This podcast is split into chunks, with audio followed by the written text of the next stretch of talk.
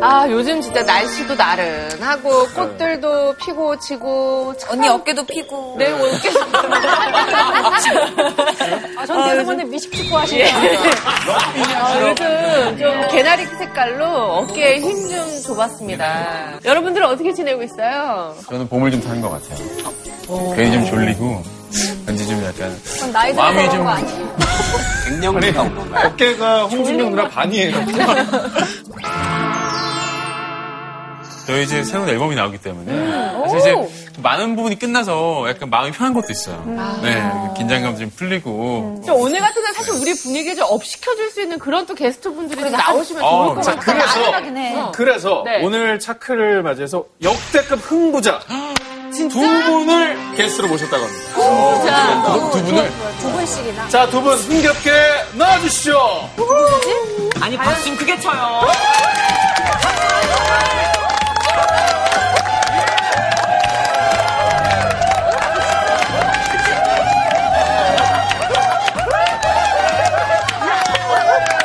안녕하세요. 뮤지컬 배우 김호영입니다. 안녕하세요. 저는 뮤지컬 배우 홍지민입니다.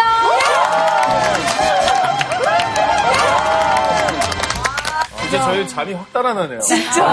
아니 근데 호영 씨도 정말 저 대학교 때 후배거든요. 우리 동문이거든요. 선후배 사이에요. 아 진짜요? 네. 우리 학교 때도 굉장히 좀 요란스럽고 맞았어. 너무 누나 오랜만이야.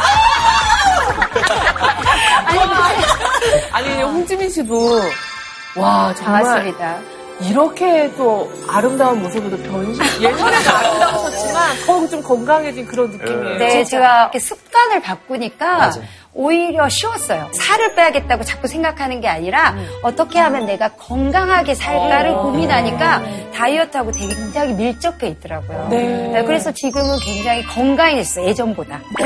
그래 보입니다, 진짜. 두 분이 나오신 거 보니까 오늘 주제가 또 뮤지컬 관련 그런 음악 시간인가? 괜찮아. 아 저희는 뮤지컬 할 것 같으면 우리 흥부자가 안 나왔죠. 그쵸. 아, 너무 뻔하지. 아, 너무 뻔하지. 너무 뻔하다. 너무 뻔하지. 저희 오늘은 뮤지컬은 아니고요. 어떤 주제인지는 우리 홍지민 씨께서 퀴즈를 내주시겠습니다. 아, 퀴즈.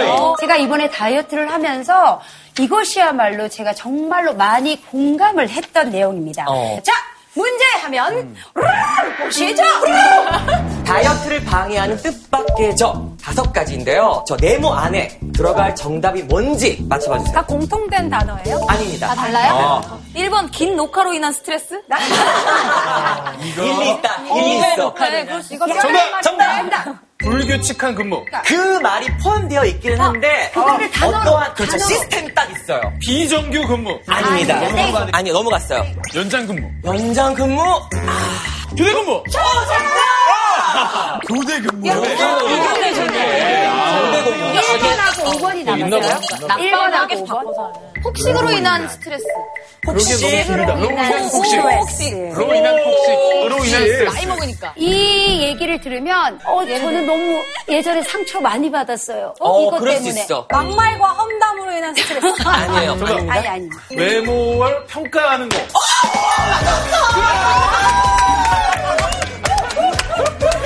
정답. 공격이요? 나 도 기쁘다. 맞추니까. 어머, 참고로 어, 힌트를 드리자면 5번 다섯 글자예요. 집앞 편의점. 맛있는 음식. 어, 약, 아, 편의점. 아, 약간 좀. 옆 사람이 먹는 라면. 아, 다섯 글자라니까요. 자, 옆 사람 라면. 약간. 라면 한 입만. 야, 후루룩 소리. 자, 여러분 진정하시고요. 약간 전문적 으로 좀 생각, 접근을 좀 해주세요. 전문적으로. 그렇죠. 호르몬 주기. 거의 다 왔어. 자, 거의 다 왔어요? 거의 다 왔고, 우리가 보통 라면이 이제 어디에 담겨 있느냐. 플라스틱. 어? 환경 호르몬.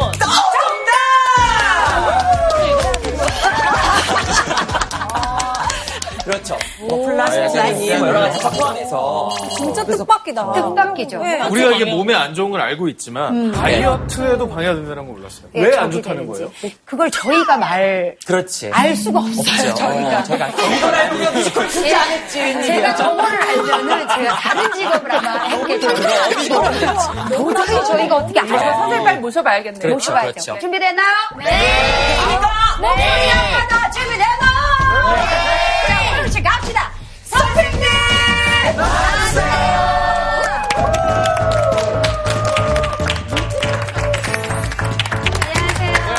안녕하세요. 한양대학교 생명과학과의 김영찬 교수입니다. 여러분 반갑습니다.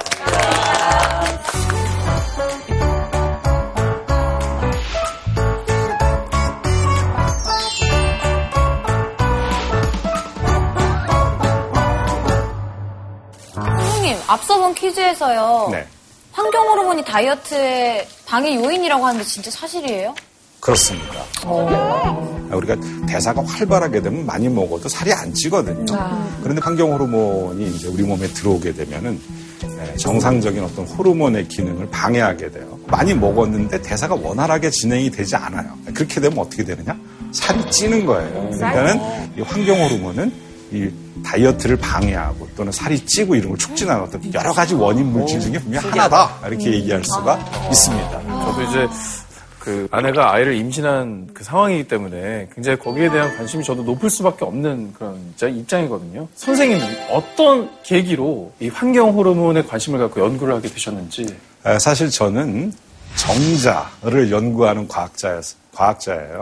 정자요? 진짜요? 정자와 저희가 그 하는 그 정자 수정하는 정자 말이죠. 어. 어, 제가 이제 대학원 공부를 하는 동안에 제 동료들이나 선후배들은 전부 다 난자를 연구하는 거예요. 아, 그래 너희들은 난자를 해라. 나는 정자를 연구해주마. 블루오션이네요. 네, 정자를 했어요. 네, 그리고 나서도 이제 앞으로 내가 어, 교수로서의 삶을 어떤 연구를 하면서 어, 학문을 완성해 볼까 이런 생각을 네, 하던 중에 에, 우리들의 도둑맞은 미래라는 유명한 아, 책이 1996년에 나오게 됩니다. 누가 도둑질했대요? 누가 도둑질을 했나요? 바로 환경 호르몬이 우리의 아. 미래를, 인류의 미래를 에, 도둑질해 가고 있다. 근데 거기에서 가장 첫 번째 나온 기, 사 중요한 기사거리 중에 하나가 할아버지 때에 비해서 손자 때의 정자수가 반으로 줄어들었다라고 하는 그런 어, 카피가 나오게 돼요. 아, 그때 저는 환경 호르몬이 예, 인체 건강에 우리들의 몸에 어떤 나쁜 영향을 미치게 되는지에 대해서도 연구를 하면 좋겠다 이렇게 생각을 했어요. 저도 저 굉장히 어렵게 아기를 가졌고 아. 요즘에 예전보다 훨씬 이 난임 부부들이 많아졌거든요. 그러니까 그런 것도 영향이 일부가 있는 건가요? 환경 호르몬이 어떤 인체에 어떤 나쁜 영향이 있는가를 연구하는 가장 첫 번째 주제가 생식 기능에 어떤 영향을 미치는가에 대한 연구예요, 대부분. 그 중에서도 정자는 얼마나 줄어드는가 이런 것들에 처음에 포커스가 맞춰져 가지고 연구를 해오다가 최근에는 조금 전에 우리가 얘기했지만 비만, 대사랑 관련된 예. 여러분 대사와 관련된 가장 대표적인 질환은 바로 어떤 질환이죠? 당뇨병이에요. 아, 지금은 거의 모든 인, 인간의 많은 만성적 질환이나 무섭게는 암에도 이 환경 호르몬이 여러 가지 원인 중에 하나다라고 이렇게 얘기하는 게 있어요. 우리 그 얘기는 오늘 그 강의에 나중에 그 얘기 다 나와요. 선생님 오늘 강연 주제가 그러면 어떻게 되나요? 예, 오늘의 강의의 제목은 환경 호르몬 누구냐 넌 환경 호르몬 누구냐 넌.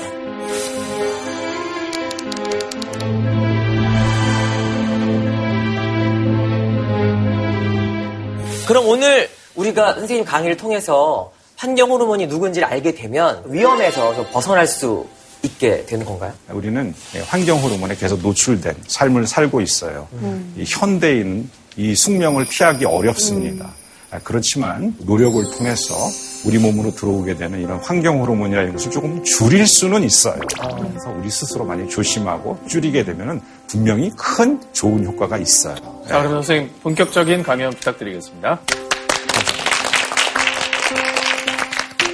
컵라면도 사실은 10분 안에만 먹으면 괜찮다. 저희가 먹은 거의 대부분의 음식이 통조림이었어요. 어, 모를 때는 꿈의 소재인데 알고 보니까 환경 호르몬이다. 통조림 사실 돈 주고 사 먹기 싫습니다. 저는. 그럼 제일 안전한 거 하나만 그냥 이름만 얘기 좀 해주시면 안 돼요?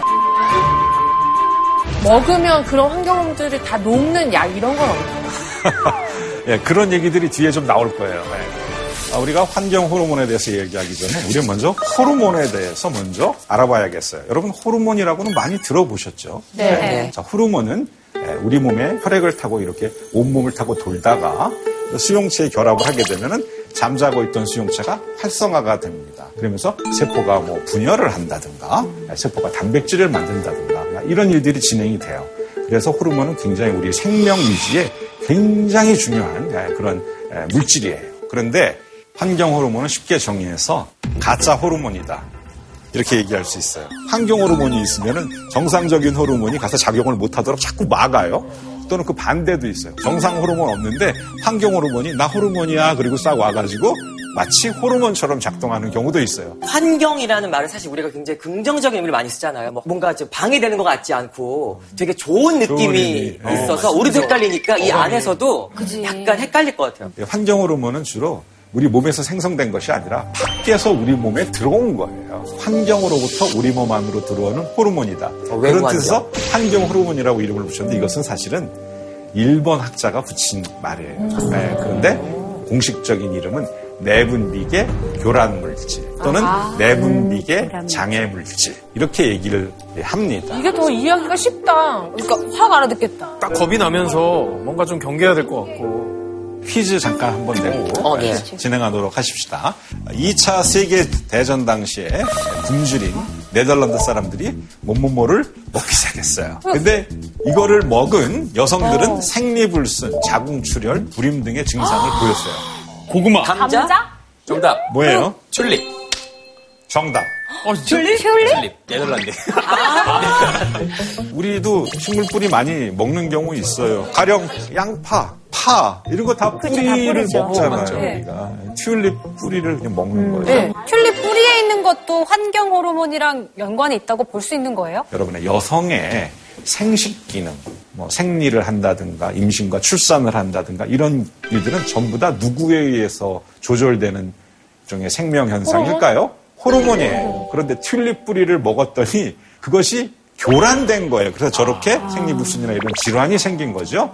나중에 후대 과학자들이 저 튤립 뿌리 속에 뭐가 들었길래 저걸 이렇게 많이 먹었더니 저런 질환이 생겼을까 이렇게 분석을 했더니 저 속에 에스트로겐 여성 호르몬입니다 아, 우리 몸속에 네. 그것과 매우 유사한 구조를 갖는 그래서 그것과 같은 기능을 나타내는 파이토 에스트로겐이라는 성분이 들어 있었다는 것을 알게 됐어요. 파이토 에스트로겐은 튤립 뿌리만 있는 것이 아니에요. 여러분 성류, 성이요? 그거 여자한테 좋아서 먹잖아요. 콩, 콩이요? 콩 음식 좋다 그러던데 그 다음에 성류도 뭐 그 갱년기 여성한테 좋대던데 먹지 말란 얘기인가요? 아침 저녁으로 지금 두 알씩 먹고 있거든요. 맞아요. 드세요. 예, 먹어요? 좋은 거예요.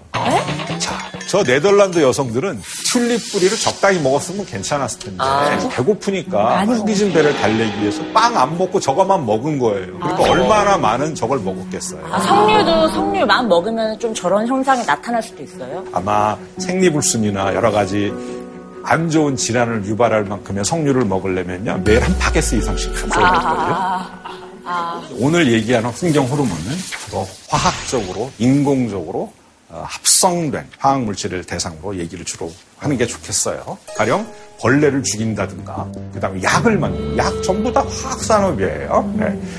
오늘날 우리가 80세 넘게 90세 가까이 살게 된 것도 다 약 의 도움을 받고 있는 거죠.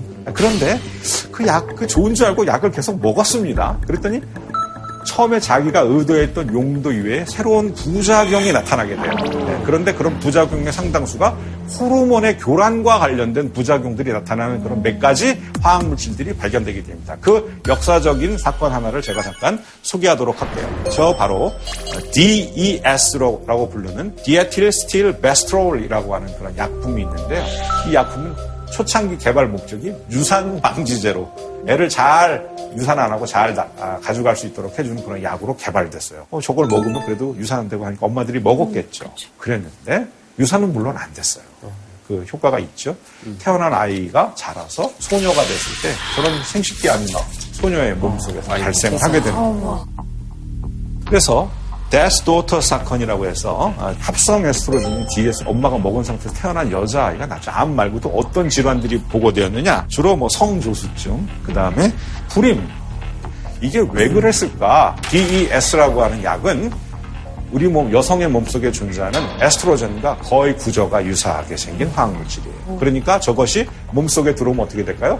에스트로겐처럼 작용하겠죠 저런 사건이 발견되고 나서 어떻게 됐느냐? 저 약은 금지됐습니다. 지금은 금지 약물이에요. 네. 아니 생명을 위해서 만들어진 약물이 결국은 죽음의 원인이 됐다는 게 너무 아이러니하고 너무 충격적인 사실이에요. 그 다음에 이건 인간뿐만 아니라 야생 동물들이 살고 있는 생태계에서도 많은 이상한 사건들이 보고되게 됩니다. 새를 연구하는 생태학자가 북극에 있는 갈매기들을 조사했어요. 그랬는데 어느 지역에 사는 갈매기는 이상하게 수컷끼리 좋아하는 거예요. 네. 근데 알고 봤더니 그 갈매기들은 주로 뭘 먹고 살죠? 생선. 생선. 바닷속에 살고 있는 물고기들을 주로 먹고 살았는데 그 물고기들 이 뭐에 오염이 됐냐면은 PCB라고 하는 굉장히 약간 독성 물질에 가까운 환경 물질이 있어요. 이런 물질이 농도가 되게 높은 그 물고기를 먹은 갈매기들이 이게 행동이 이상해지는 거예요. 네, 행동. 자, 이런 생태계에서 많은 변화가 있고 인간에서도 이상한 호르몬과 관련된 질환으로 의심되는 많은 뭐 기사를 통해서 논문을 통해서 신문 기사를 통해서 많이 보고가 되었겠죠. 네, 그것들을 이제 여러 명의 과학자, 의사, 뭐 생태학자, 환경학자 다 모아가지고 컨퍼런스를 열게 돼요. 너는 뭘 봤니? 이러면서 막 서로 물어보고 그 계획을 다 모읍니다. 그랬더니 거기서 뭔가 하나 하나의 뚜렷한 방향성이 하나 나오게 되는데 바로 무슨 얘기냐면은 환경 호르몬, 환경 호르몬이라는 거죠. 환경 호르몬이 오염되었더니 많은 호르몬 교란성 질환과 호르몬 교란성 생태계의 변화 같은 것들이 출현하고 있다.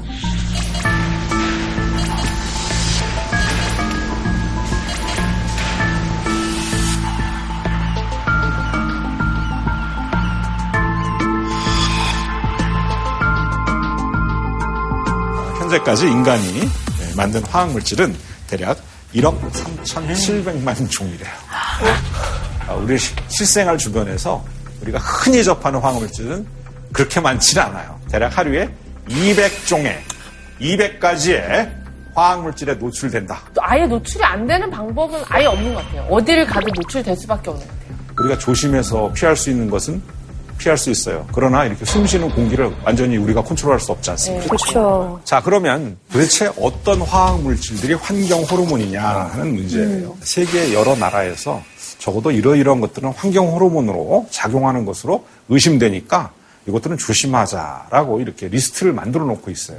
근데 이것이 재미난 것이 나라마다 공통적으로 지정하고 있는 물질들도 있고 어떤 나라에서는 이건 지정했는데 또 어느 나라에서는 빠져요. 잠깐 자료를 보게 되면은 EU에서는 유럽연합이죠. 여기서는 564종의 환경 호르몬 의심 물질을 세계 보건기구 182종의 화학 물질을 환경 호르몬으로 규정했어요. 꽤 차이가 많아요. 차이가 너무 많이 생각이. 너무 다른데요. 논란의 여지가 있으면 아직까지 규정할 수 없는 것이다 라고 하는 그런 것이면은 가지수는 줄어들 수밖에 없죠.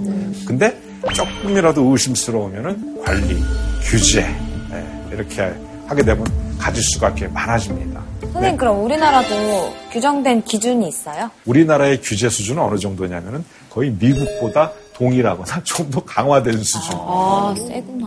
어, 그러면 뭐 괜찮은 거 아니야? 이렇게 생각할 수 있어요. 그렇지만 에, 설사 아, 기준을 통과해서 이렇게 시중에 유통되고 있는 제품일지라도 들어있긴 들어있거든요. 기준치 아래로 들어있는 거예요. 그렇죠? 예. 바로 A라는 물질에 의해서 기준치를 우리가 충족된 수준으로 노출되고 세이프한 삶을 산, 산다고 얘기할 수 있을까요? 그렇지 않잖아요. 우리는 동시에 B, C, D에도 노출되고 있잖아요. 그러니까 이것들은 복합적으로 노출됐을 때 최종적인 어떤 결과들을 초래하게 될 것이에요.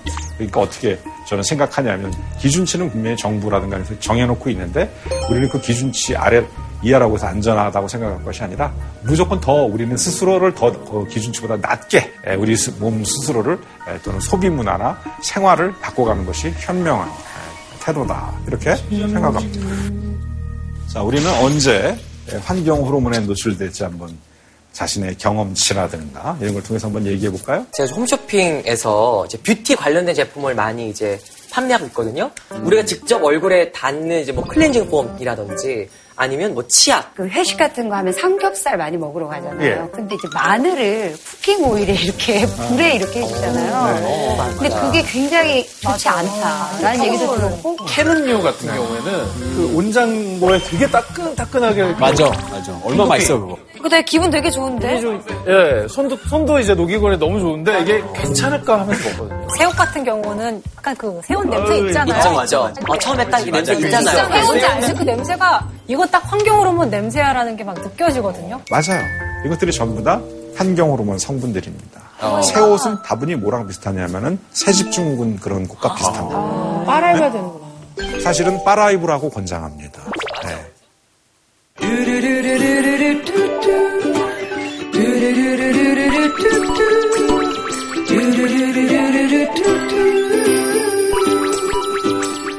Whenever my head starts to hurt, before it goes from bad to feeling worse, I turn off my phone, I get down low, and put my hands in the dirt. I try to stop the world from moving so fast, try to get a grip on where I'm at, and simplify this dizzy life, and put my feet in the grass. I'm going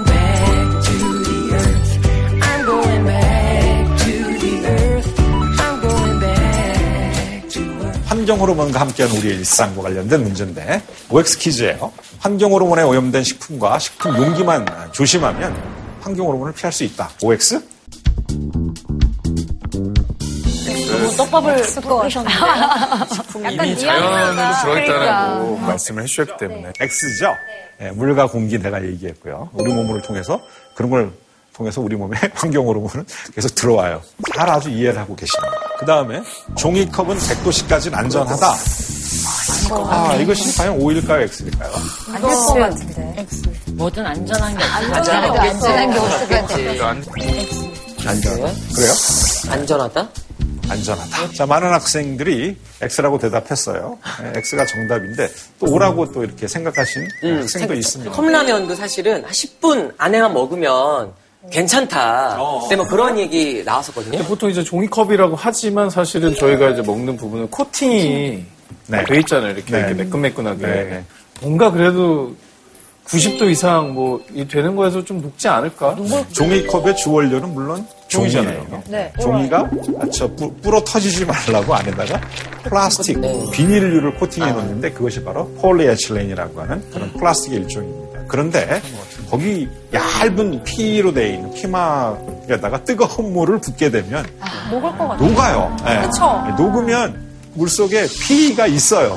그렇죠? 예. 그걸 마시는구나. 여전히 아, 피가 환경 호르몬이다. 아니다. 이것에 논란의 여지가 있, 으나 아까 10분이 안 넘으면 된다. 이런 얘기는 뭐냐면은 오랫동안 뜨거운 물에 노출되게 되면은 처음 얼마 동안은 거의 안 녹아 나오거나 덜 녹아 나오겠죠.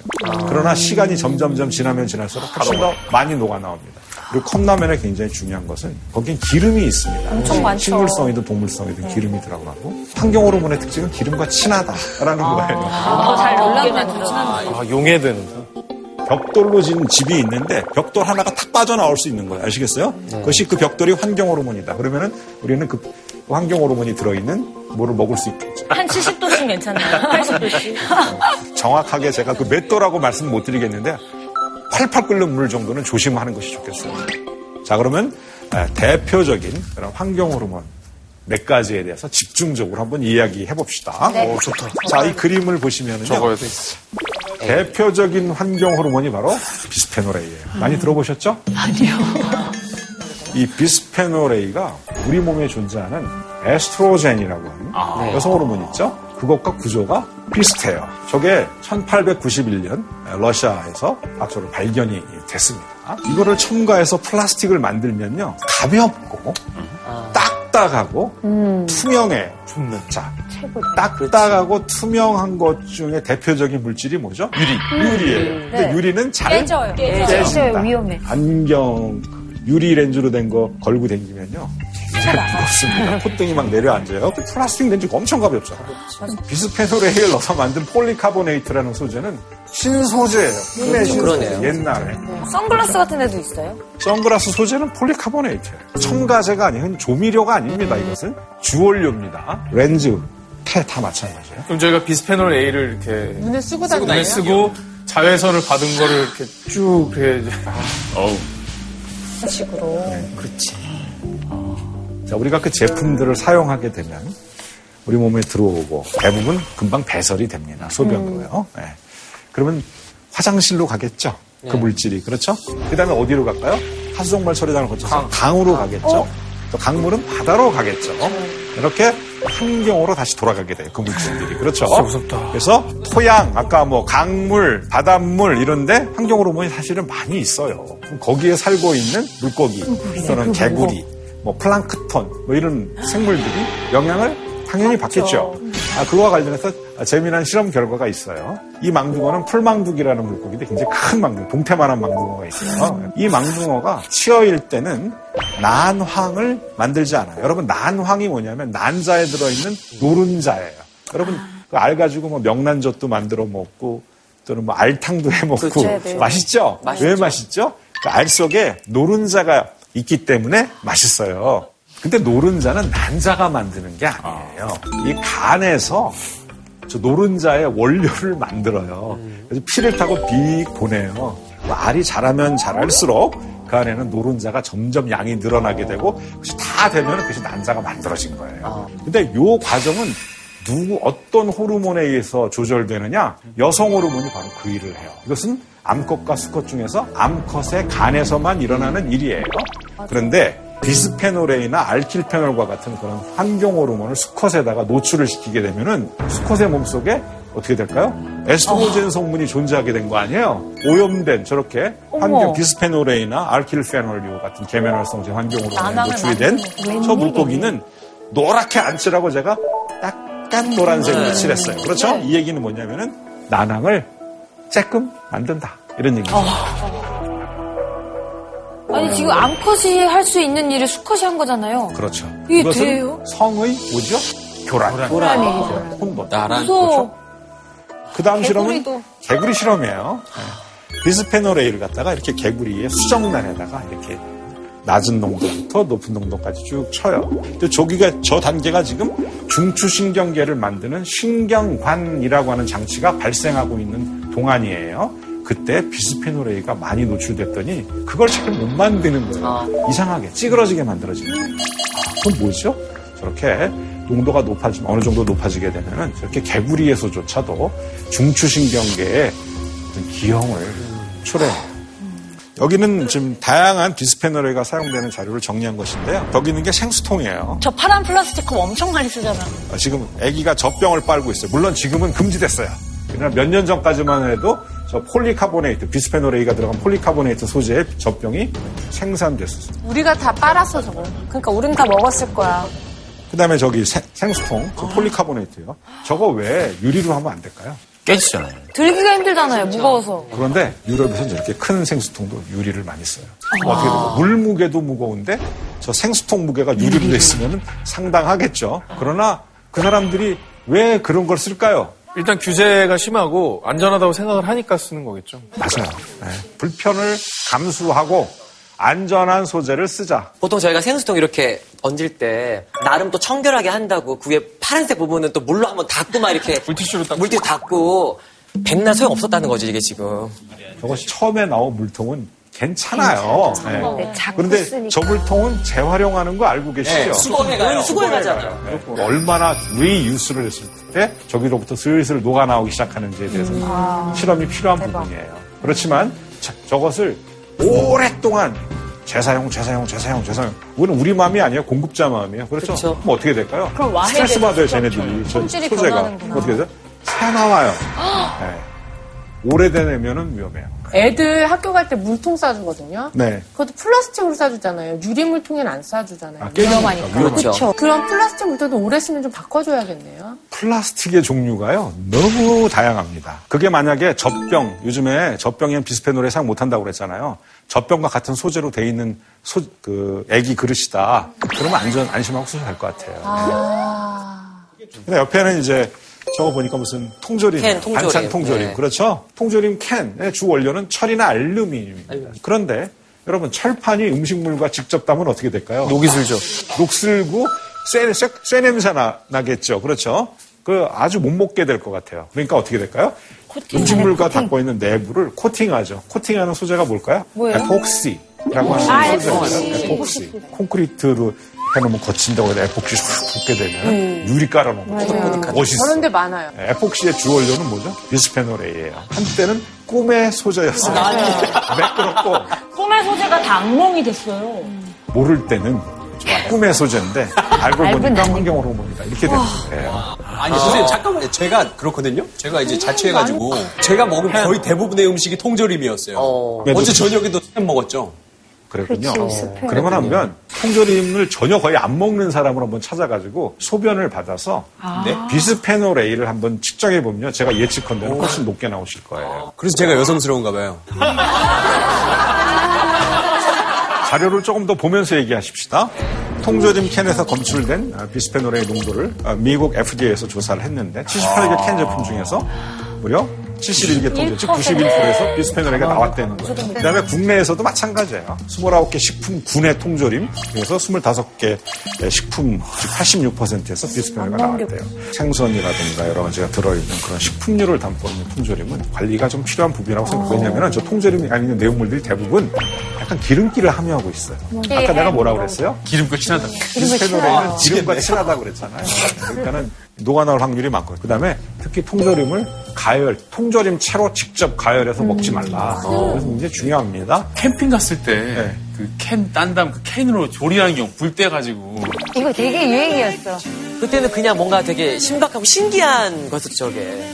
비스페놀 치킨이네. 저런 것들은 좀 알면은 조심할 만한. 알면 절대 저렇게 못 먹지. 그럼 정말 선생님은 평상시에 이렇게 통조림 잘 안 드시겠어요? 골뱅이 안 드세요, 선생님? 참치 안 드세요, 참치? 샌드위치를 내가 사 먹었는데 참치 샌드위치였어. 그러면은 가공된 형태잖아요. 그렇죠? 그럼 아마 그런 식으로는 받아들여야 될 것 같아요. 그거 어떻게 피하겠어요. 그렇죠? 그런 정도는 먹지만은 어, 통조림이 맛있어. 이러면서 내가 막 돈 주고 사 먹기 싫습니다, 저는. 네. 선생님 그런 건 어떨까요, 그러면? 참치캔이 이렇게 동그랗게 들어있잖아요. 가운데만 가운데 부분만 이게, 이게 녹아서 들어오, 먹어 들어오니까 장작다리 애들은 말고. 가운데를 조금 조금 이렇게 그것만 먹던지 아니면 파먹듯이. 네. 통전에 햄 좋아하면 이렇게 약간 잘라가지고 밤치기 하듯이 이렇게 해가지고 예. 그런 거 실험 자료는 아직 없는데요. 예. 글쎄요. 과연 효과가 있을런지는 글쎄요입니다. 자, 우선 생선 통조림 예를 한번 들어봅시다. 특히 국물 있는 통조림 같은 거. 네, 국물에 많아요, 국물에. 그럼 어떻게 해야 돼요? 어떻게 해요? 접시에 따른 다음에 국물 버리세요.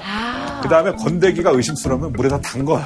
한번 헹궈서 네, 헹궈요. 한번 헹굴 때마다 낮게는 100분의 1, 많게는 1000분의 1씩 희석됩니다. 그럼 맛이 너무 없어지는데요, 아, 선생님? 맛은 그 깡통 파인애플 국물을 너무 마셨다. 아, 나 황도 진짜 많이 먹었는데.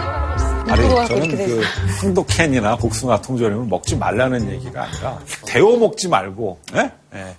좀 씹어 먹고, 예. 그러면 어떻게 시선을 우리가 지금 삶을 포기하자는 게 아니에요, 여러분들. 어, 삶을 살아야 돼. 삶을 살아야 돼.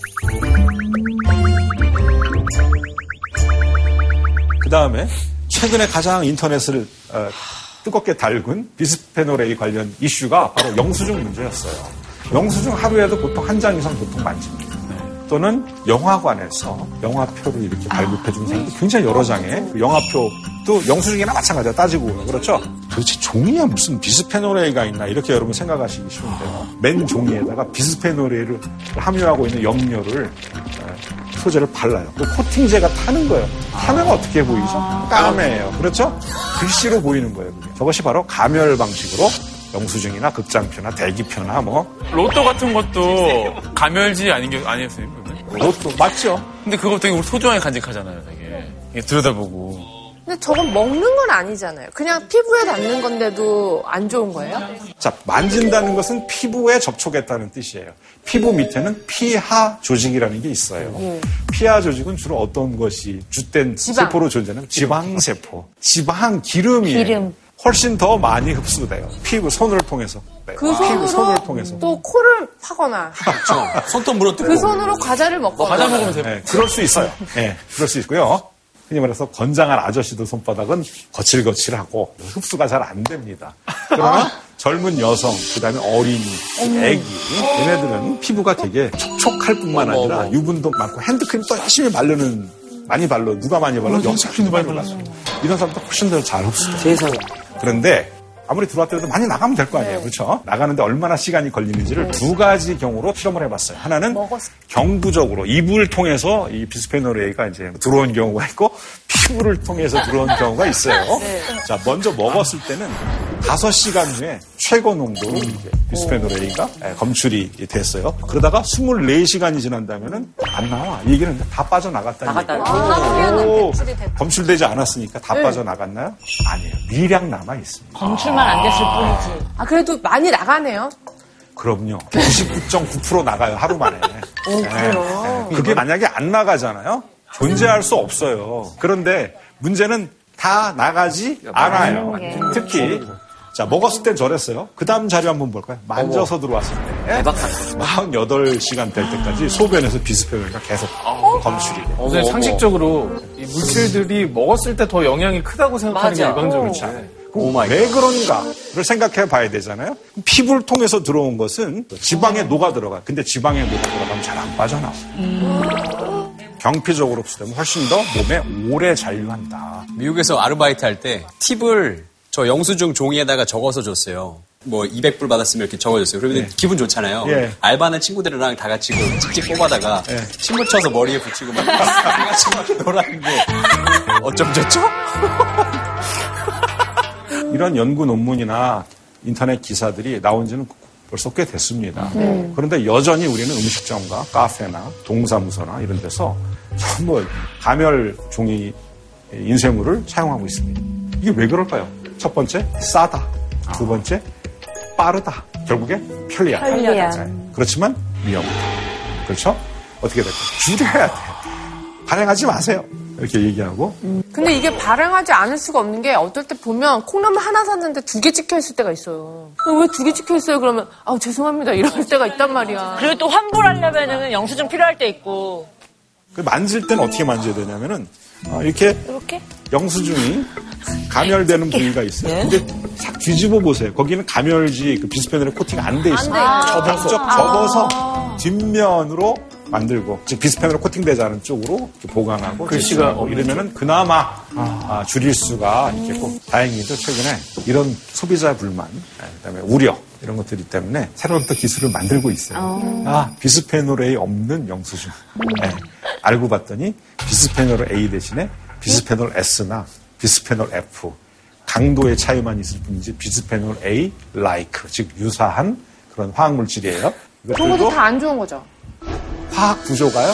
비스페놀 A하고 거의 99% 똑같이 생겼어요. 아, 그럼 소비자들을 현혹시키는 거잖아요. 그거 하나 용어, 용어. 거짓말은 아니에요. 비스페놀 A는 없잖아요. free잖아요. 우리 많은 제품 중에 비스페놀 A free 또는 BPA free 이렇게 스티커 같은 거 딱 붙여가지고 네, 맞아요. 마트 같은 데 물병이라든가 진열해 병이 놓은 거 있어요. 있어요. 있어요. 자, 비스페놀 A가 없으면 환경 호르몬 free인가요?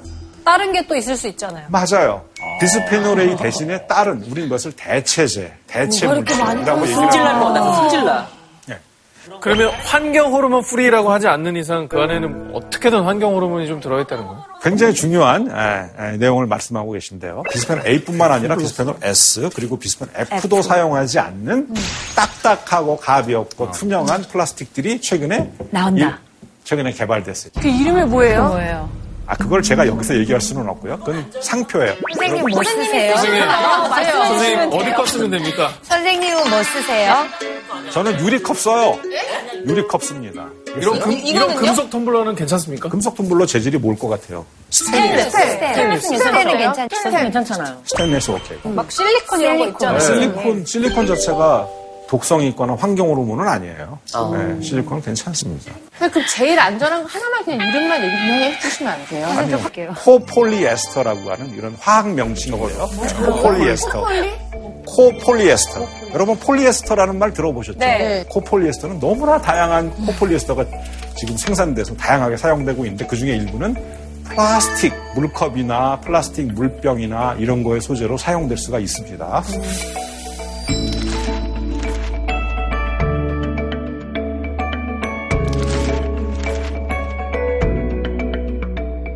자, 두 번째로 중요한 환경 호르몬 그룹이 있어요. 이것은 바로 프탈레이트라고 하는 아, 정말 우리 생활 주변에 너무 많이 퍼져 있는 환경 호르몬의 일종입니다. 그 얘기를 좀 해보도록 할게요. 네. 네. 오, 자, 맛있겠다. 여기 지금 배달 음식이죠. 탕수육도? 보이고 뭐 짜장면도 짬뽕도 보이네요. 근데 잘 보시면은 그 위에 그 투명한 비닐로 쌌어요. 그게 랩인데요. 네, 그런데 이 랩의 소재가 PVC 필름이란 말이에요. 전형적인 비닐류. 흔히 말해서 비닐. 비닐류. 얇게 가공된 이 PVC 비닐은 짜장면 그릇 위에다 짬뽕 그릇 위에다 이렇게 놓고 쫙 잡아당겨서 쫙 붙이면 마치 테이프 붙인 것 모양으로 밀봉이 잘 돼요. 심지어는 뒤집어도 물이 안 쏟아져요. 네. 그런데 그 유연성을 부여하는 특징을 가지고 있는 화학 물질이 뭐지요? 프탈레이트예요. 그렇죠? 여러분, 근데 가정에서 사용하는 랩은 그거랑 소재가 달라요. 가정에서 여러분 랩을 이렇게 잘라가지고 붙이고 라면 그릇 위를 한번 실링을 한번 해보세요. 실링이 잘 되던가요? 잘 안 될 겁니다. 왜안 될까요? 그것은 소재 자체가 PVC 비닐이 아니에요. PE, 폴리에틸렌. 아, 종이컵 내부 코팅하는 거랑 비슷한 그런 소재로 돼 있어요. 가정용 랩을 사용할 때는 그것을 전자레인지에 넣고 돌린다, 무슨 뜨거운 거를 이렇게 하다. 그러면 그건 좀 위험하고 정상적으로 잘 쓰면 문제 안 된다 이거죠. 예전에 저희 이제 막 살 뺀다고 다이어트 할 때 막 종아리 막 감고 음. 막 배에다 네. 감고 뭐 이런 거를 네. 하고 했었거든요. 네, 네, 네. 그런 거는 괜찮아요. 몸에 막 이렇게. 하는 PE라고 그랬어요. 가정용 랩. 그거 배달용 랩으로 감지 마세요. 그럼 고기 싸는 거 아니에요? 그게 더 싸다고 사가지고 돌리는 적용으로 그 프탈레이트가 들어있는 제품 볼까요? 여기 보니까 페인트 보이고 매니큐어에도 있어요? 매니, 페인트나 매니큐어나 뭐가 다르겠나? 학용품, 뭐 크레용이 뭐 알록달록한 뭐. 어, 근데 디퓨저랑 캔들도 있어요? 근데 디퓨저에 사용되는 그 향료들이 대부분 인공 향료일 뿐만 아니라 향료 입자가 오랫동안 남아있게 하고 그다음에 뭐 샴푸 같은 것도 쓰게 되면은 그런 향기 성분이 좀 오래 남아 있으면 그래도 하루 종일 기분 좋은 냄새를 맡으면서 살 수 있잖아요. 네. 거기에 다 그래서 조금씩 막 들어가요. 프탈레이트나 이건 엄청난 굉장히 좋은 물리적 특징들을 가지고 있어요. 단지 그것이 환경 호르몬이에요. 환경 호르몬이라는 거. 아, 근데 저 수혈팩에 있는 건 좀 너무한 거 아니에요? 저게 비닐이 아니에요, 비닐. 여전히 적어서 굉장히 편한 제품이에요. 그거를 이만한 유리병에 들은 링거를 이렇게 걸어놓고. 떨어지면 막 큰일 나겠죠. 예. 내가 뭐 감기 독감 걸려서 입원했는데 링게르 주사 좀 맞죠? 예. 났어. 그래서 퇴원했는데 입원 전하고 소변 받고 입원 후 소변 받아 검사해봤더니 병은 났는데 소변에 프탈레이트가 굉장히 높게 나와요. 병을 낫고 환경 호르몬을 얻고 온 거예요. 아마 어떻게 프탈레이트 농도가 높아졌을까요? 입원하고 있는 동안에? 링거. 저거밖에 없는 거예요. 링거가. 링거지. 그래서 그런 기사들이 많이 나오게 되자 드디어 이제는 야, 좀 곤란하지 않냐. 예, 이제 이런 반성들이 있겠죠. 지금도 병원에서 다 저거를 쓰고 있어요. 지금은 프탈레이트를 안 쓰고 대체 가소제를 쓰고 만든 비닐로 되어 있는 수액백 같은 것들을 병원에서 쓰고 있습니다만 그 대체제라고 하는 것들은 프탈레이트가 들어간 비닐만큼 효과적이지는 못해요. 늘어나거나 부드럽거나 이런 절대적으로 떨어져요 성능이. 선생님, 요즘에 아기들도 사용하는 제품에도 매니큐어도 있고 화장품 이런 것도 나오거든요. 네, 어린이용. 어린이용. 네, 네. 그런 제품들은 어떻게 생각하세요? 네, 여기 자료를 보시게 되면은 바디로션, 샴푸, 린스, 보습제, 자외선 차단제, 매니큐어 뭐 이런 데 보면은 샴푸에도 좀 있고 린스에도 좀 있네요. 매니큐어 여기 되게 많이 있네요. 매니큐어가 일종의 페인트라고 그랬잖아요. 페인트. 웬일이야. 그렇죠?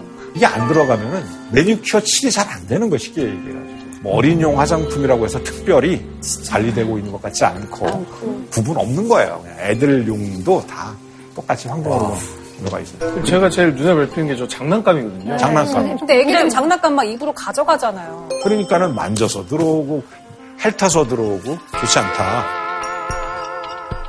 예, 그리고 영유아의 경우에 푸탈레이트 노출에 취약해요. 1999년부터 내분비기 장애를 일으키는 환경으로는 추정 물질로 그래서 이제 관리되고 있는데 영유아가 취약한 이유는 영유아가 사용하고 있는 많은 용품들, 심지어는 영유아용 목욕탕. 어떤 목욕탕에서 영유아를 목욕을 시키세요? 플라스틱 bath, 조그만 거. 더운 물 갖다 이렇게 붓고 그다음에 거기다가 뭐 세제, 영유아용 샴푸 그런 것들이 과연 거기에 뭐가 들어있는지 잘 몰라요 우리는 그래서 스칼레이트 탕이네. 선생님 아무것도 못할 것 같은데요? 선생님 얘기 듣고 있으면 진짜 아무것도 못할 것 같아요. 환경 호르몬과 관련돼서 많은 정보를 가지고 있고 그리고 주요하게 우리 몸에 에, 들어와서 축적될 수 있고 그 소비 빈도가 네네네. 높은 환경 호르몬 함유 제품들을 정확하게 줄여주는. 잘 알고 있어야죠. 그러면 그것을 어, 10개 쓸거 5개 쓰고 뭐 이런 식으로 줄이면 확실히 떨어진다니까요. 네, 그러면 알겠습니다. 그런데 이 푸탈레이트가 우리 인체에 들어와서 어떤 질병과 상관이 있는 것이냐 하는 것에 대해서는 여전히도 논란의 여지가 있으나 아, 대부분 정리되고 있는 것들이 있습니다. 과잉 행동 장애라고 하는 질환이 있어요. ADHD다 이렇게 얘기하는데 이것과 연관성이 있는 것 같다라고 어, 역학조사나 동물 실험 결과들이 나오고 있습니다. 임신한 쥐에게 프탈레이트 다양한 농도별로 좀 먹이게 돼요. 근데 그 새끼 쥐가 태어나잖아요. 계속 그 쥐가 무슨 짓을 하고 있는지를 하루 종일을 recording을 하는 거예요. 봤더니만 저 엄마가 프탈레이트 먹은 쥐에서 태어난 새끼 쥐들이 비정상적으로 막 움직이더라고요. 그 다음에 ADHD를 가지고 있는 그 애들 혈액이나 소변 같은 거 이렇게 찍어보면 이게 높게 나오는 거예요. 네, 그러니까는 그렇다고 해서도 뭐 확증적인 증거는 아니죠. 그렇다고 해서. 네, 그렇지만 그럼직한 거죠. 그렇죠? 양의 상관관계 이런. 것들이 예. 인정이 되, 되는 거. 동물에서도 했더니 그렇게 나오는 거죠. 자, 그럼 선생님 굉장히 위험해 보이는데 현재 뭐 규제를 한다거나 뭐 대체할 만한 게 나와 있는 건가요? 푸탈레이트의 대체 소재가 다양하게 많습니다. 다양하게 많은데 푸탈레이트만큼 쫙쫙 늘어나는 성질이 편리함 좋게 만드는. 소재는 아직까지 없는 것 같아요.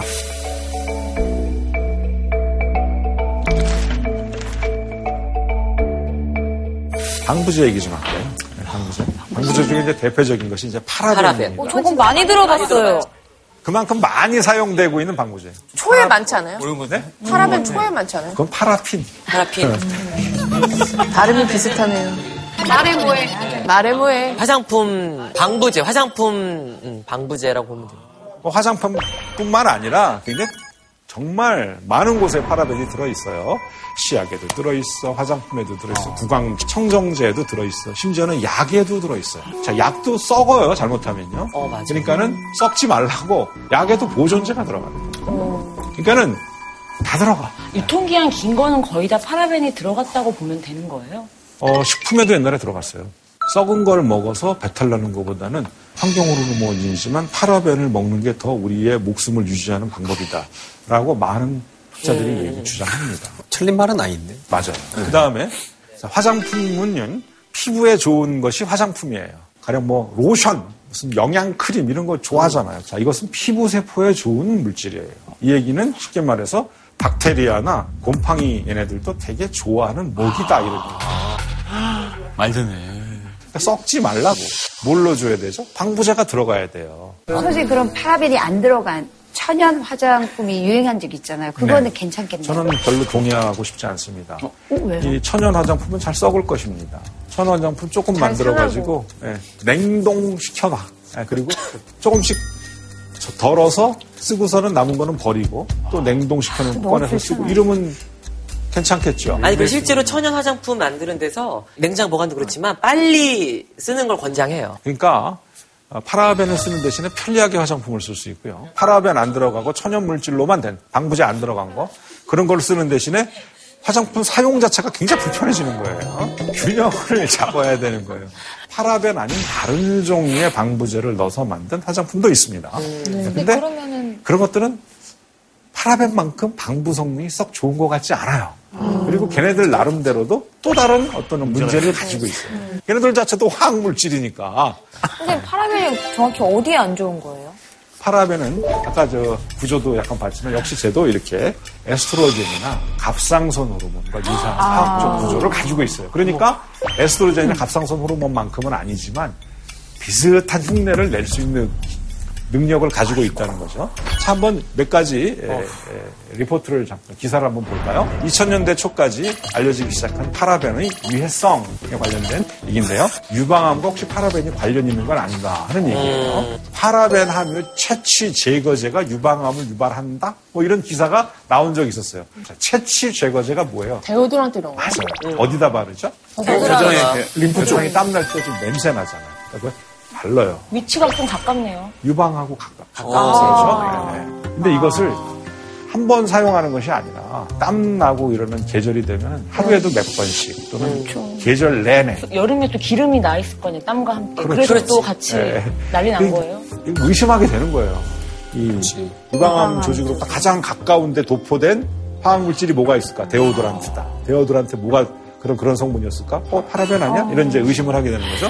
꽤 여러 명, 160여 명 정도 되는 유방암 여성 환자의 유방 조직, 암에 걸린 조직을 띄어서 파라벤을 분석했어요. 이 어느 부위의 유방 조직에서 띄어내느냐에 따라 농도 차이는 있었지만 파라벤이 많이 나왔다는 거죠. 자, 그럼 거꾸로 반문해 볼 수도 있습니다. 그럼 정상인에서는 안 나와요? 이렇게 물어볼 수 있죠. 정상인도 분명히 파라벤 합니다. 화장품이나 생활용품 썼을 거 아니에요. 그렇죠? 당연히 나오죠. 그래서 아, 이, 이런 기사들에서 우리는 아, 파라벤이 우리 몸에 분명히 예, 존재를 하는데 유방암 여성의 경우에는 훨씬 더 많은 경우에서 파라벤이 다 검출이 되었다. 이 얘기는 뭐를 추론하게 하죠? 어쩌면 파라벤이 많이 노출이 되게 되면 유방암이 걸린다가 아니라 유방암의 위험성을 높일 수 있다. 이것은 다른 얘기예요. 뭐냐면은 유방암이 훨씬 더 걸리기 쉬운 컨디션을 조성하는데 기여했을 것이다라고 얘기한 것은 우리가 틀린 결론이라고 얘기하기 어렵다는 거죠. 보면 다 그런 그런 방식이에요. 파라벤이 발암 물질이냐 이렇게 얘기하는 데는 조금 동의하기 어려운 부분은 있어요. 그러나 암의 위험성을 상승시키는데 작용했을 가능성은 농후하다. 그것이 현재까지의 결론이야. 아, 우리가 비스페놀 A, 프탈레이트, 파라벤 얘기했죠. 마지막으로 얘기할 것은 그 밖의 일상생활 속 그 환경 호르몬으로서 제가 중요하다고 생각하면 하나 한 가지 얘기를 더 할게요. 바로 모기 기피제예요. DEET, permethrin 이런 식의 어떤 이런 약물들이 모기가 아주 싫어하는 거예요. 모기를 예, 쫓아보내는 거죠. 이 물질들이 바로 환경 호르몬인 거예요. 신경계통에 작용하는 환경 호르몬. 저 군대 있을 때 네. 거의 야전에서 이제 그걸 훈련을 받을 때 거의 샤워를 하듯 저걸 받았거든요. 저도 그랬어요.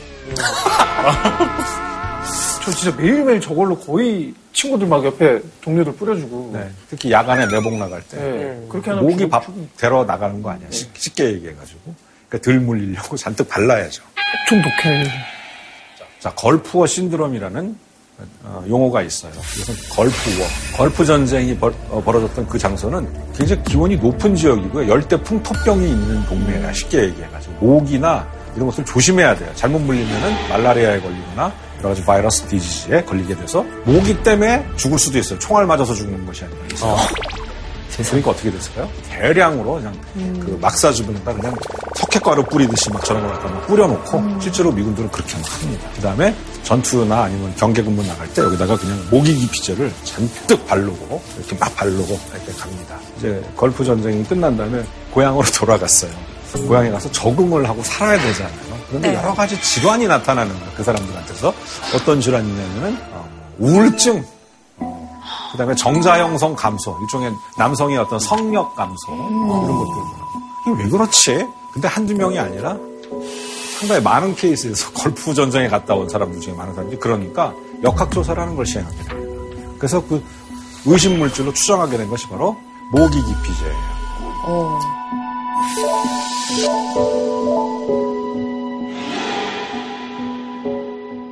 선생님, 그러면 소변 같은 걸로 이렇게 환경 호르몬을 쫙 한번 검사할 수 있는 건 없어요? 몇 가지 주요 환경 호르몬, 비스페놀 A, 프탈레이트, 뭐 파라벤, 뭐 이런 거는 쉽게 할수 예.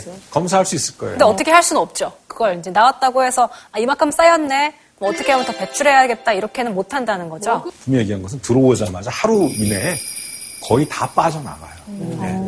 근데 문제는 남는 것이 오늘 조금 남고 내일 조금 남고 모레도 조금 남아요. 그럼 이것이 생애 주기, 즉 우리가 난자일 때부터 노화를 거쳐 죽음에 이르는 단계까지 계속 조금씩 몸 안에 뭔가가 쌓이고 있는 거예요. 그렇죠? 네.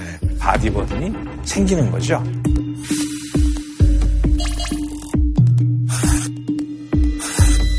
그러면 이 body burden이 어느 임계점 위로 올라가게 되면 분명히 문제를 야기할 거예요. 그렇죠? 그 문제는 다양한 질병인데 최고로 무섭게는 호르몬 민감성 암이라든가 아니면 뭐 생식 능력이 떨어져서 불임이 난임이 된다든가 이런 문제들을 이야기할 것입니다. 그 다음에 최근에 많이 나오는 얘기 중에 하나가 이 면역계 질환에 대해서 연구가 지금 많이 또 그쪽으로 팽창되고 있어요. 자가 면역 질환이라고 혹시 들어보셨나요? 네. 면역이라고 하는 것은 우리 몸을 외부의 침입으로부터 보호하는 것이 면역이고요. 면역 세포가 우리 몸을 스스로 공격하는 그런 질환을 자가 면역 질환이다. 이렇게 얘기를 해요. 환경 호르몬의 상당 부분들은 이 자가 면역 기능을 변형시켜요. 어떤 자가 면역 질환이냐면은 뭐 루푸스, 건선, 짜 이런 것들 상당 부분이 자가 면역성 기원을 갖고 있어요. 요즘 애들이 아토피 많이 걸린다고 그러는데 이거 생활 환경 속에 원튼 원치 않든 간에 그 아이, 아기의 몸 속에 어린이들의 몸 속에 들어간 환경 호르몬하고 영향이 있지 않습니까? 그런 놈들이 많이 있습니다. 근데 아니 내 내 몸 끝나면 되는 거 아니야? 나 그냥 내 죽으면 내 목숨 끝나면 환경 호르몬 끝난 거 아니에요? 이렇게 생각할 수 있어요. 네, 중요한 거는 나의 생식 세포에도 그것이 안 좋은 영향을 미치게 된다는 거죠. 그 생식 세포는 누굴 만들죠? 내 자식을 만드는 거예요. 네. 만약 생식을 끝낸 상황이라네요. 저 이제 뭐 아이도 아이도 다 태어났고 뭐 이런 말 있죠. 원죄라는 말 있죠. 내가 지금 제로 인해 가지고 나의 훨씬 밑에 후손이 영향을 받고 걔는 뭘 잘못한 거죠? 조상을 잘못 만난 겁니다. 그럼 내가 대를 끝내야 되겠네요, 그냥. 내 자손한테 죄 짓지 말고. 내가 만약에 내가 내 사발면을 전자레인지에 너무 돌려 먹었다. 그럼 그냥 내 대에서 끝내야지. 너무 극단적인데. 되게 살벌해. 파인애플 국물이 너무 맛있다. 뭐 결론적으로 얘기하자면은 환경 호르몬이라는 것은 무서운 독성 물질은 아니다. 그렇지만 내 몸에 서서히 쌓여가면서 나를 서서히 망가뜨리는 악마다. 이렇게 예, 예, 정의를 해보겠습니다. 그게 진짜 무슨 공포 영화보다 더 무서워요. 너무 너무 충격적이에요. 충격적이야. 아, 뭐가 또 나오겠지, 빼주는 게. 안 나오면 살겠니, 이거 어디? 그렇지. 안 나오면 살겠니, 어디? 아, 이거 발전하는데. 나오겠지. 희망의 삶은 살아야 돼. 포기하지 마. 너무 기분 좋다. 그럼. 그런데 제가 어떤 연구를 최근에 진행했냐면은 어떤 물질들이 환경 호르몬을 포함하는 것에 대체제로 쓰일 수 있는가 하는 소재를 찾는 예, 그러한 연구를 진행하게 됐어요. 뭐가 저 좋을까? 저 뭐가 조금 더 안전하냐? 아까 영어로 할 수는 없다. 그래요. 완전 100% 안전한 게 어디 있어요? 없다.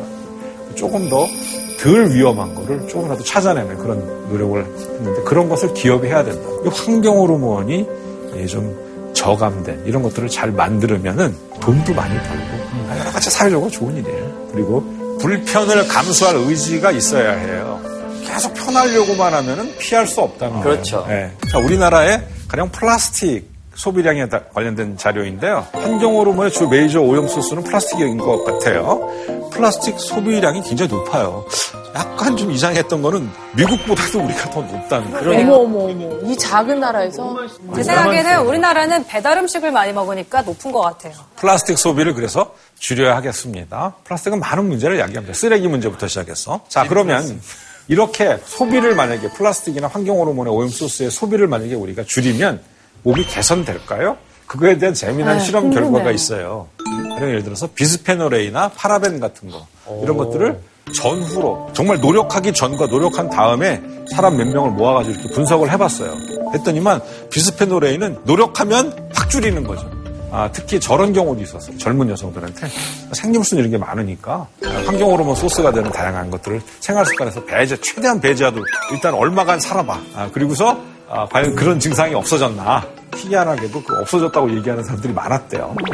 뭐 이런 식으로 이렇게 구체적으로 뭐 소변이나 무슨 아니면 혈액 속에 잔류하는 body burden의 양을 측정해 보니까 이게 줄어드는 거예요. 그러니까 이거는 굉장히 희망적인 실험 결과죠. 줄일 수 있어.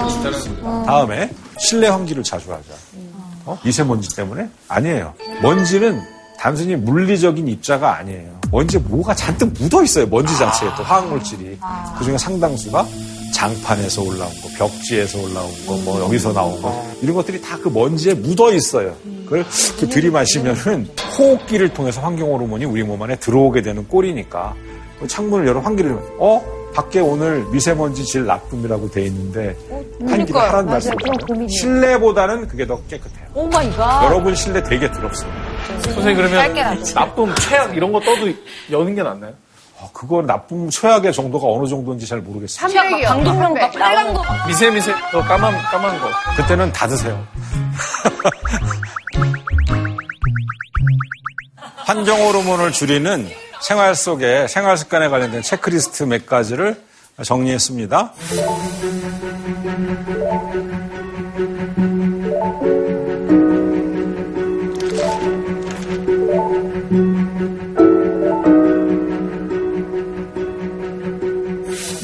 먹으면 그런 환경들이 다 녹는 약 이런 건 없나요? 그래, 그 자, 제가 아까 환경 호르몬 상당수는 누구랑 친하다고 물과 기름, 기름, 기름, 기름. 과 친하다고 했어요. 그러면 지방 조직의 대사율을 확 높여줄 수 있는 그런 식품이나 약물 이런 것들을 먹게 되면 지방이 녹아나가게.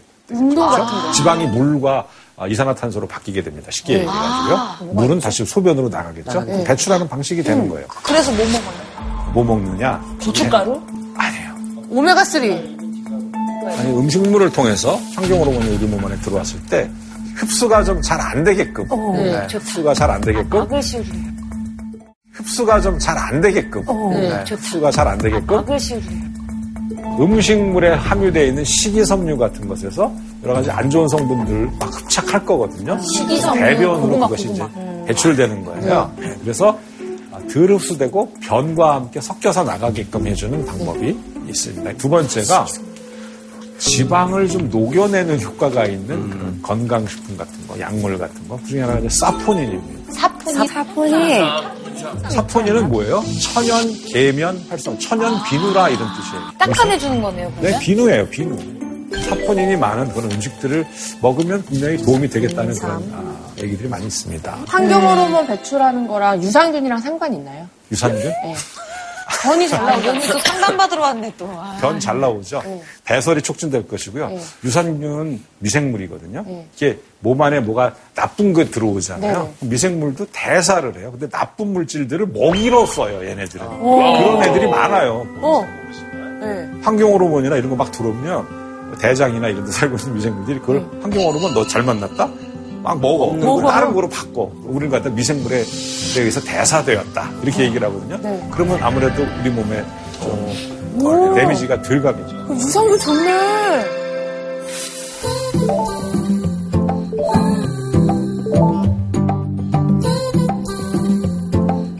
환경 호르몬의 문제는 편리하고자 하는 이기심에서 나온 것이다. 그래서 편익의 대가다. 세상에 공짜는 없다. 편리해지려고 하면 자꾸 일회용품 사서 쓰고 편한 거 편한 것만 자꾸 쓰다 보면 body burden은 쌓인다. 그러니까 body burden 줄이기 위해서는 불편함을 감수하는 용기가 필요하다. 자, 오늘 이것으로 어, 저의 에, 강의를 한번 마칠게요. 여러분 수고하셨어요. 긴 시간 함께 해주셨는데 초반에 보이던 에너지가 많이 네, 떨어진 게 느껴질 정도로 좀 내용 자체는 무거웠어요. 저는 사실 처음에 계속 그 선생님 강의를 들으면서 계속 좀 절망적이었고 제가 이때 동안 살아왔던 삶이 계속 이렇게 생각이 나더라고요. 당장 돌아가자마자 우리 아이들 거부터 이렇게 점검을 하는 시간을 좀 가져야겠다라는 생각을 해서 너무 귀한 시간이었습니다. 선생님 너무 감사합니다. 아니 저는 선생님 마지막 말씀하신 게 딱 와닿는 게 우리가 편리하게 얻고 하려면 그만큼의 이제 대가가 잘 따르고 우리가 좀뭘 뭐, 플라스틱부터 줄인다든지 그러니까 뭔가 내가 할 수 있는 것들을 일단 기본적으로 하다 보면 이거보다 더 질적으로 더 좋은 윤택한 삶을 살 수 있지 않을까. 주얼리장님 나와주세요. 이분이 여기서 왜 나와? 성이 왜 오늘부터는 다른 별명을 갖지 않을까. 반도체 정님이라고. 반정님. 반정님. 반도체 하면 코리아. 반도체 산업을 우리나라가 세계적으로 리딩을 하고 있습니다. 저희들도 그냥 반도체 1등이 된 건 아닙니다. 어떻게 우리가 일본을 추격을 했고, 우리가 성자가 되고, 저 짓고 있을 때 제가 입사를 한 거예요. 역사의 산 증인이 나오셔서 로열티가 무려 66억? 외모도 안경에도 약간 반도체가 있을 것 같은 느낌이잖아. 저기 안에서 막 글자 싹 뜨고 막 트럼프와 시진핑 주석 간의 이중 무역 그 안에 가장 중심이 되는 것 중에 하나가 바로 반도체다. 중국이 따라올 것이다. 우리를 추격하려고 하는 거예요. 그 인재들을 또 빼갈 수도 있고. 공장이나 회사에 압박을 한단 말이죠. 그래서 이것을 우리가 반도체 전쟁이라고. 이 전쟁에서 우리가 살아남아야 되는 거죠. 전쟁이 또 시작인 거예요.